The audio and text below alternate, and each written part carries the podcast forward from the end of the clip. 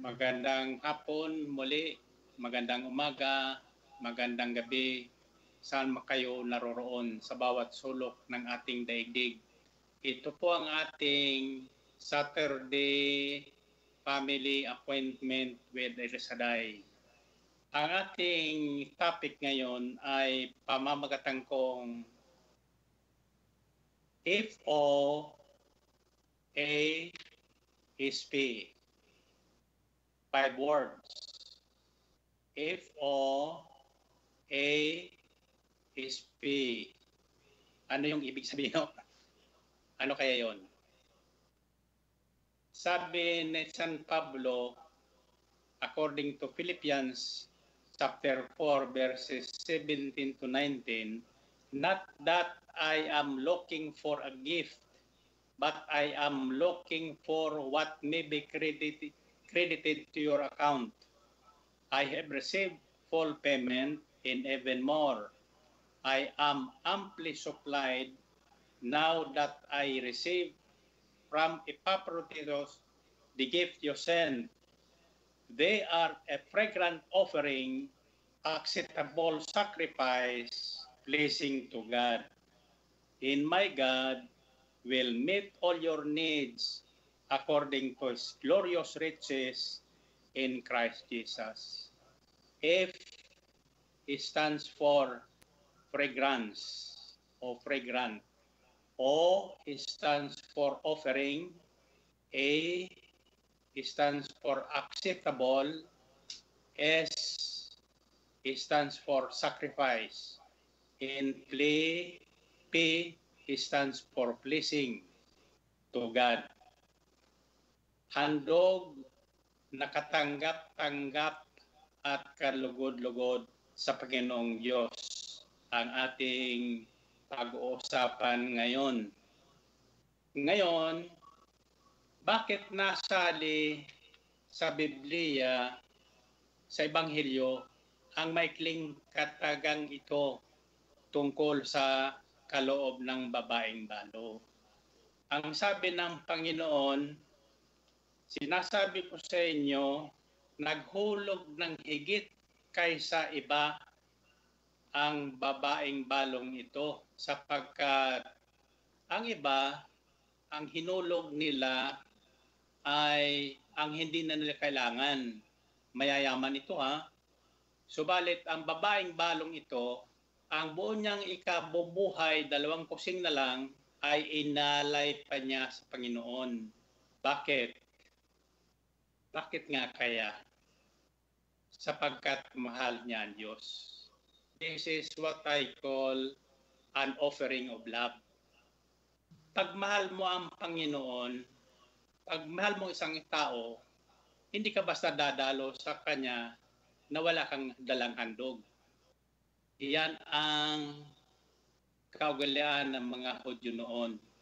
Nakikita nyo, binabantayan ng Panginoong So Kristo ang lahat na pumapasok sa templo para sumamba sa Kanya bahagi ng pagsamba ang mga handog at kaloob.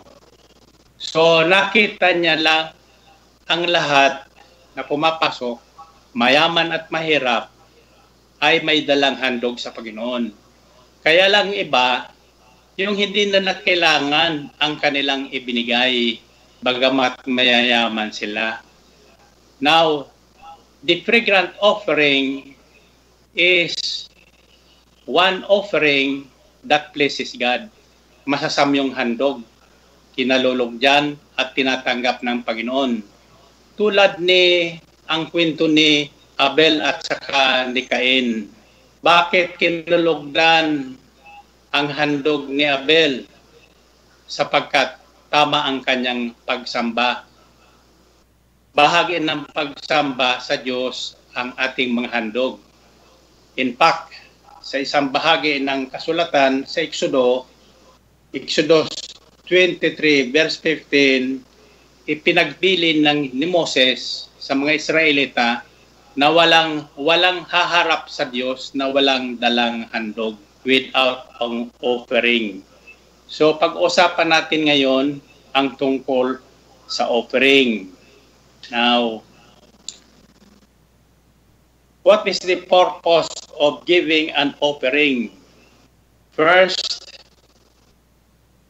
we give an offering of faith as a miracle seed of faith. Yan ang tawag ko sa gawain ito. At ang gawain ito ay nabuhay nagsimula po sa aking offering nang magsimula buksan ang po ang Diocese of Manila sa charismatic renewal. Binagi ko na sa inyo, my last 50,000 cash ay aking ibinigay sa charismatic renewal upang magkaroon ng gawain buwan-buwan sa Araneta, Araneta Coliseum noon. Ang renta ng Araneta Coliseum ay sa araw ay noon ay 50,000.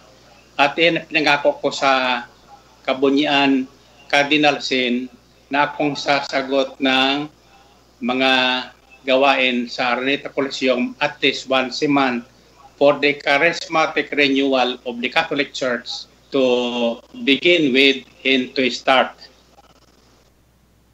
At ito ang inaani natin ngayon sa gawain ito. Hindi ko binalak na magkatayo ng ganitong gawain. Subalit, di ko man binablak, di ko man pinalo, may plano ang Diyos para sa atin. In fact, for that matter, bago nagkaroon tayo ng crisis ngayon tungkol sa COVID-19, hininda na ng Panginoon ang lahat para hindi maputol ang ating pagtitipon. Wala pa noon ang Facebook, ang YouTube, ang mga gadget nito. Pero nagagamit natin ngayon para ang ating fellowship o pagtitipon appointment natin sa Panginoong Diyos ay hindi maputol sa pamagitan ng ganitong mga invention. These inventions were of God. Kaya lang nagagamit karamihan, kadalasan sa masama. Ngayon, ang babahay ko sa inyo ay, isang uh, pangyayari sa Israel na uh, I believe after this broadcast, kung gagawin ng lahat ng bansa ang ginawa ni Haring David para maputol ang salot sa Israel noon, ay mapuputol na lang ang salot na ito. At naputol na nga. After this broadcast, I do believe that the COVID-19 has already stopped all over the world. Now, pag-usapan mo natin ang sadya ng pag-aalay o paghahandog sa Panginoon. First, as a seed of faith, for God to meet all our needs. Eh, sabi ni San Pablo, hindi sa hinangad kong tumanggap ng inyong kaloob, kundi ang hagad ko ay magkaroon kayo ng deposito sa langit na ng kayamanan na hindi nauubos. At sa pamagitan nito, malulugod ang Diyos at ang lahat ng inyong kailangan sa Kanya manggagaling. Buhat sa kayamanan niyang hindi maubos, God will supply all your needs. Kaya huwag kayong matakot na walang kayo ng trabaho, wala kayong supply ngayon. Huwag kayong matakot Huwag kayo mabalisa. Our God is more than enough. Ang ibig sabihin ng El Shaddai, the God who is more than enough. Higit sa sapat ang kanyang supply. Basta tayo ay manatiling tapat sa kanya. Second, as an act of spiritual worship, Romans 12, chapter 12, verse 1 says, Offer your bodies as a living sacrifice, holy and acceptable to God. This is your act, first act of spiritual worship. Pag inalay natin ang ating sarili sa Panginoon, malulugod siya. Wala tayong dapat ikatakot, wala tayong dapat tanganga mga nangyayari sa ating paligid sapagkat tutugunin ng Panginoon ang lahat ng ating pangailangan. Kaya kayong mga wala ng trabaho, Huwag kayong maalala.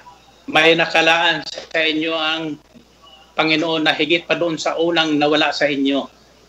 Yan po ay isang tiyak. Basta ialay niyo muna ang inyong sarili sa Panginoon. Now, pwede bang ialay natin ating sarili na makasalanan ng tayo?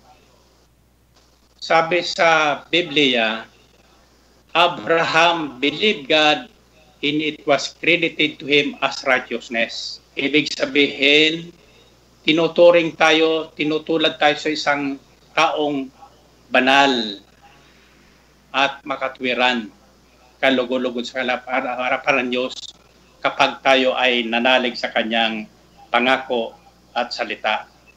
Third purpose of giving an offering is an act of atonement of our unintentional sin.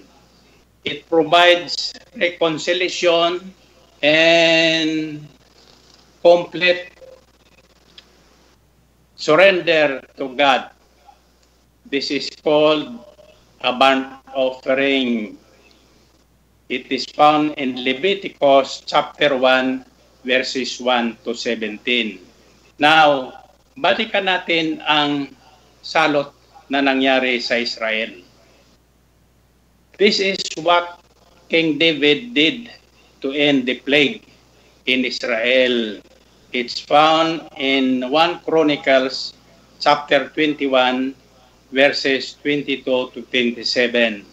David said to Arauna, Let me have the sight of your threshing floor so I can build an altar to the Lord that the plague on the people may be stopped. See, sell it to me at the full price. Arauna said to David, Take it, let my lord the king do whatever he pleases. Look, I will give oxen for the burnt offering the threshing floor sledges for the wood and wheat for the grain offering. I will give all this to you. But King David replied to Arauna, No, I insist on paying the full price. I will not take for the Lord what is yours or sacrifice a burnt offering that costs me nothing. So David paid Arauna and built an altar to the Lord and sacrificed burnt offerings and fellowship offerings. He called on the Lord, and the Lord answered him by fire from heaven on the altar of burnt offering. Then the Lord spoke to the angel of death. The angel put his sword back to its sheath, into its sheath, and the plague stopped. Ganito po yon. Nang isang araw, may nag-udyok kay Haring David na magkaroon ipabilang ang kanyang mga tauhan o tropa. Ang sabi ng kanyang commander na si Joab, bakit mo gagawin yan? Magagalit sa atin ng Diyos. Hindi ba sa Panginoon yan ang mga taong tauhan na yan? Why number them? Kaya pala nagkaroon ng number, book of number sa Israel, sa Biblia sapagkat David in, was incited by Satan to number his troops. Nagpasinso siya, nagpabilang. Ngayon, na-overall si Joab. Si Joab ay isang makadiyos, may takot sa Diyos. Alam niya na lahat ng bagay ay nangyayari dahil sa Panginoong Diyos na kanilang sinasamba at sinusunod. Subalit, Joab was overruled by David because of the advice of advice of other advisors. So, sa ginawa niyong nagalit nga ang Panginoon. So, binigyan si, alam mo nga lahat ng pagkakasala ay makal, may kaukulang parusa. Napapatawad ng Panginoon, pero may parusang dadaanan ang taong nagkasala. Because God is a just God. He is a loving God, merciful, but He is also a just God. Kaya ang narapat parusahan ay dapat parusahan. So pinapili si David ng tatlong uri ng parusa. Pitong taon na famine o tagutom o tatlong buwan nahahabulin siya ng kanyang makaaway at matatalo siya ang kanyang persa o tatlong araw na salot sa kamay ng Panginoon. Ang pinili ni David ay at tatlong araw na salot. Sa unang araw pa lang, 70,000 na po ang namatay sa buong Israel dahil sa salot na yon. 70,000 on the first day. But then, God is so merciful na bago ipagpatuloy ang salot, inudyukan na si David na magsisi at mag-alay ng tinatawag na burnt offering, isang offering of reconciliation. Sa mga Kristiyano, ang ating burnt offering walang iba kundi ang ating Panginoong Kristo sapagkat nasumpong nga po sa Pilipia, ang burnt offering ay pinadudugo at pinaghiwa-hiwa, pinagpipira-piraso ang laman ng kordero.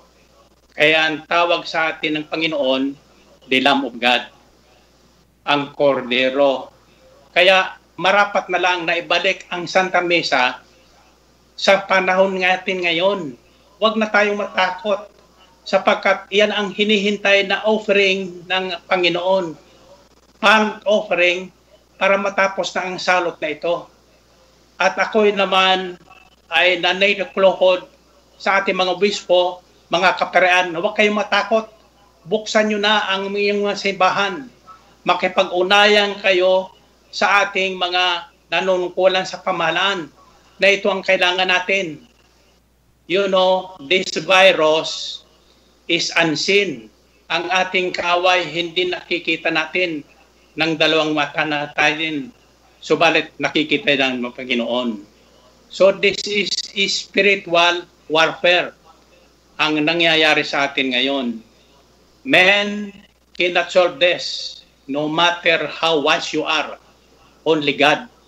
Kaya hinihintay lang sa atin mula sa ating mga hari, pamunuan, pangulo, ay magpakumbaba sa harapan ng Diyos at magsama-sama tayong mag magkawa sa Kanya. Tigilan ang pagbibiling ng, ng mga namamatay. Ang bilangin natin ay ang mga nabubuhay. At kapag nagkagayon, hindi tayo abutin ng salot ng tagutom. Mas marami ang mamamatay diyan kapag hindi tayo nagpakumbaba sa harapan ng Panginoong Diyos. So, to offer a sacrifice acceptable to God and pleasing to Him. Isang katanggap-tanggap na sakripisyo o offering na masamyo ang handog sa Diyos na ating kinakailangan. This is what I call FOASP, Fragrant offering acceptable sacrifice pleasing to God. Now, ang inyong mga kaloob at mga handog sa Panginoon, marami kong tina- nagtatanggap na katanungan. Saan nyo padadala? Kung saan kayo tinawag ng Panginoon, kung saan kayo kinakatagpo ng Panginoon, doon kayo katatagpuin, doon niya tatanggapin yan. Now, find a way. Maraming nagsabi sa akin na ilagay ang account number hindi, I will not do that. Sapagkat hindi natin alam ang Panginoon. If you truly, truly love God, find a way. Hanapin nyo. Get in touch with our office. And somebody will tell you where to send your offerings, tithes and offerings. Ito ang ating maikling mensahe ngayon. Maikli ang, maikli ang ating reading pero malalim po ang ibig sabihin. Ibinigay ng balong iyon ang kaluhuli dalang kusing niya sa pag-asang niyang ang lahat ng kanyang kailangan ay maibibigay ng Diyos. At ako'y naniniwala na mula noon, hindi na naghirap ang balong ito. Sa mayayaman naman, don't just give what is not needed by you. Give until it hurts. Iyan ang pag-ibig na malalim at matatag sa ating Panginoong Diyos. Remember, we cannot outgive God. He gave everything, pati ang kanyang sarili, ibigay na, ibinigay niya as an offering of love dahil sa ating dahil sa kanyang pag-ibig sa ating lahat na makasalanan. Kaya ang tema natin dito, pag tayo ay nagtitipon-tipon tuwing anniversary, hopefully this August, we will celebrate as normal as we were before our celebration of faith, love, in unity. Iyan ang virus o flow ng El Shaddai. Isang virus na nakakagaling, nakapagpapatatag, nakapagbibigay ng buhay na ganap at kasiyasya.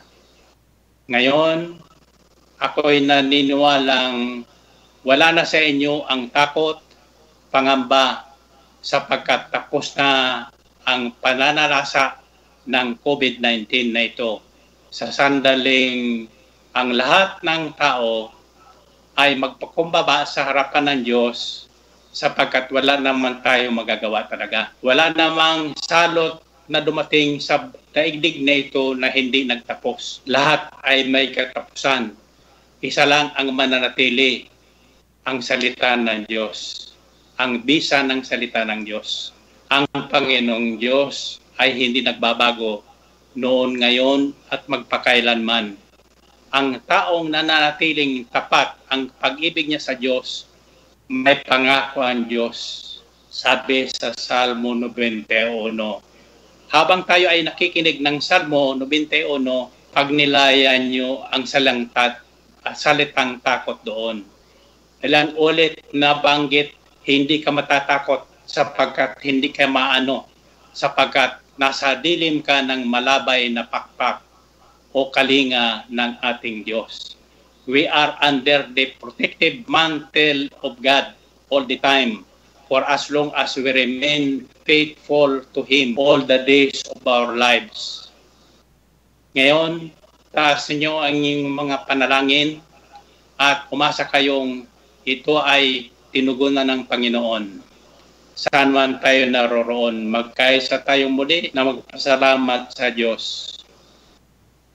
Sa ngalan ng Ama at ng Anak at ng Espiritu Santo.